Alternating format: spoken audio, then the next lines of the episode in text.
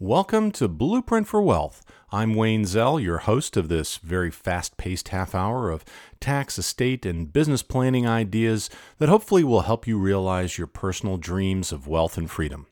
The show is brought to you by Zell Law, an estate and business planning law firm located in Reston, Virginia, serving the entire Washington, D.C. metro area and with clients all across the country.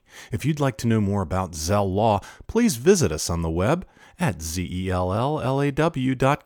Or, if you'd like to make an appointment, we'd love to have you visit us and call us at 571 203 9355.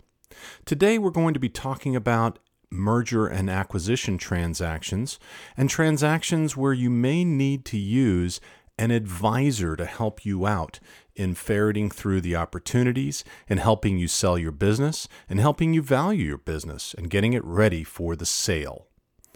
So, when you use a transaction advisor, first let's know the types of advisors that are available and how they work and how they charge for their fees and what characteristics you want them to possess before you hire them.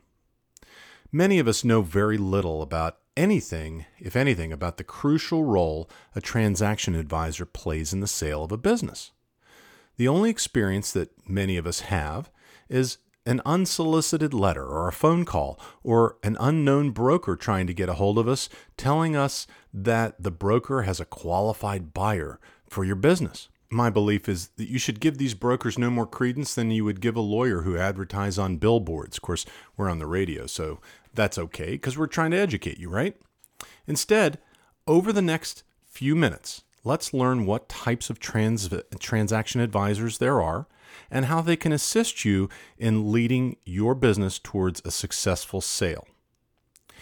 If you've reached the point where you're interested in selling the business, but you're uncertain about whether your company might be sellable to a third party or what its value might be, if there are potential buyers for your business, or who they might be, you may want to seek the advice of a professional advisor.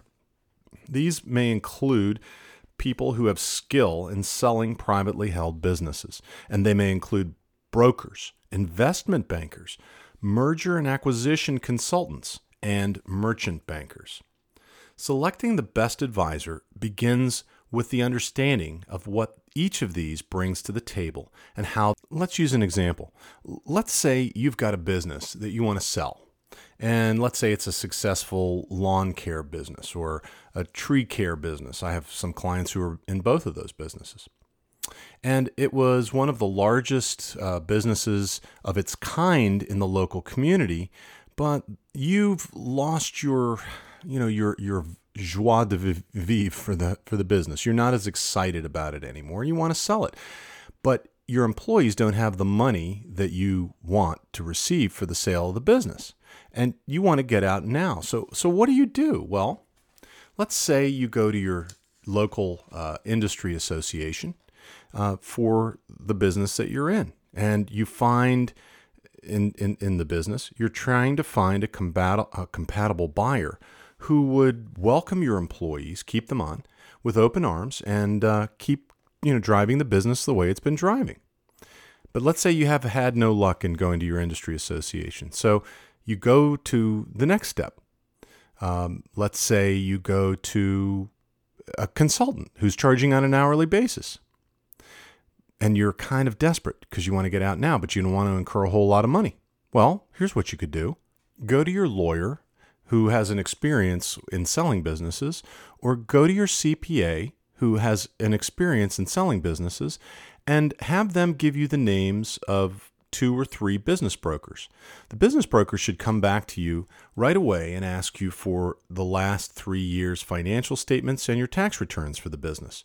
They're also going to want to get an updated financial statement on the business to see how it's performing and they'll want to know any uh, marketing brochures and any other information that you have that explains what the business is all about. Your transaction advisor and other advisors need much more information as the process unfolds, but a business broker requests this minimum amount of information so they can make at least a preliminary valuation. Well, let's say you get two advisors to come back to you with a sale price range of, say, two to two and a half million dollars. If they're both in the same price range, then that's good news. And let's say further that they anticipate, based on their experience, that you might be able to get about two thirds of the sale price in cash and would need to take back, hopefully on a fully secured basis, about $750,000 in the form of a promissory note that's payable by your buyer to you. Using this information and in choosing the right advisor, you may be able to sell your business in the way that you want to. So, first, let's talk about business brokers. Business brokers are closely related to real estate agents and real estate brokers, and the entry requirements, the thresholds of entry into the business, are generally similar. In other words, they're not that difficult. It's not that difficult to become a business broker. They have little formal training, and frankly, they may have minimal business experience. In many cases, however, there are business brokers out there who are capable and who are extremely helpful in helping you sell your business. The successful ones have many years of business experience, and so you'll want to inquire if you're ready to hire a business broker as to what kind of experience they have and see whether or not their experience is similar to the experience you need in your industry. So, for example, if you have somebody who has been in the high tech field their whole career, are they really capable of helping you sell a retail clothing store or restaurant operation? The real world business experience and professional training gives the broker an understanding of the complexities of your business and how to position it to maximize the value to a potential buyer. It's appropriate, in my mind, to use a business broker if the business is generally worth less than $5 million, meaning it's going to be too expensive to hire an investment banker who usually charges a much higher fee. It's also appropriate to use a business broker if the business is lo- most likely going to be sold to an individual who wants to operate and own a small business. And it's also appropriate to use a business broker if the likelihood of a complex financial transaction is small. In other words, it should be a relatively simple deal. Business brokers generally charge smaller fees for preparing a business valuation. They get the bulk of their compensation in the form of a commission when the sale is closed. A broker could charge 12%, say, on the first $1 million of sale price 10% on the second million, 8% on the third, 6% on the fourth, and so on. So it's a declining scale known as a Lehman formula for purposes of compensating the business broker. You can negotiate the fees that a business broker charge uh, charges for his or her services, and you can do that using your attorney uh, in terms of negotiating the listing agreement. Next on the scale investment bankers, and merger and acquisition consultants. If your business is worth more than $5 million and has been in business for at least three or four years, and let's say it's in a rapidly growing or consolidating industry like government contracting or IT. And let's say, even more so, you have proprietary technology that might be patented or at least copyrighted and may have valuable intellectual property. Or you're in an attractive geographic re- region of the country, like Northern Virginia or Montgomery County, Maryland. You may want to consider using an investment banker or a merger and acquisition consultant or even a merger uh, a merchant banker for purposes of helping you sell your business. If the business meets these criteria, it could attract the interest of a regional or a national or even an international buyer and be a candidate for a transaction other than a straight sale. Generally, investment bankers and M&A consultants who specialize in your industry are in the best shape to advise you in this situation. Investment bankers are thought of as people in fancy suits who put together multi billion dollar deals. They only live in New York or LA and they don't have an interest in small privately held companies.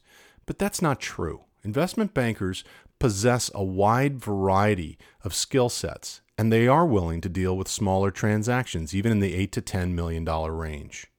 They provide a variety of services to the clients in addition to helping them raise the interest of potential buyers. They may even help them uh, obtain outside third party financing. They'll give them acquisitions on other transactions that you may want to engage in as a purchaser. And as in any profession, there are some good ones and some not so good ones. It's vital to ask for and contact references of these investment bankers that you're going to hire.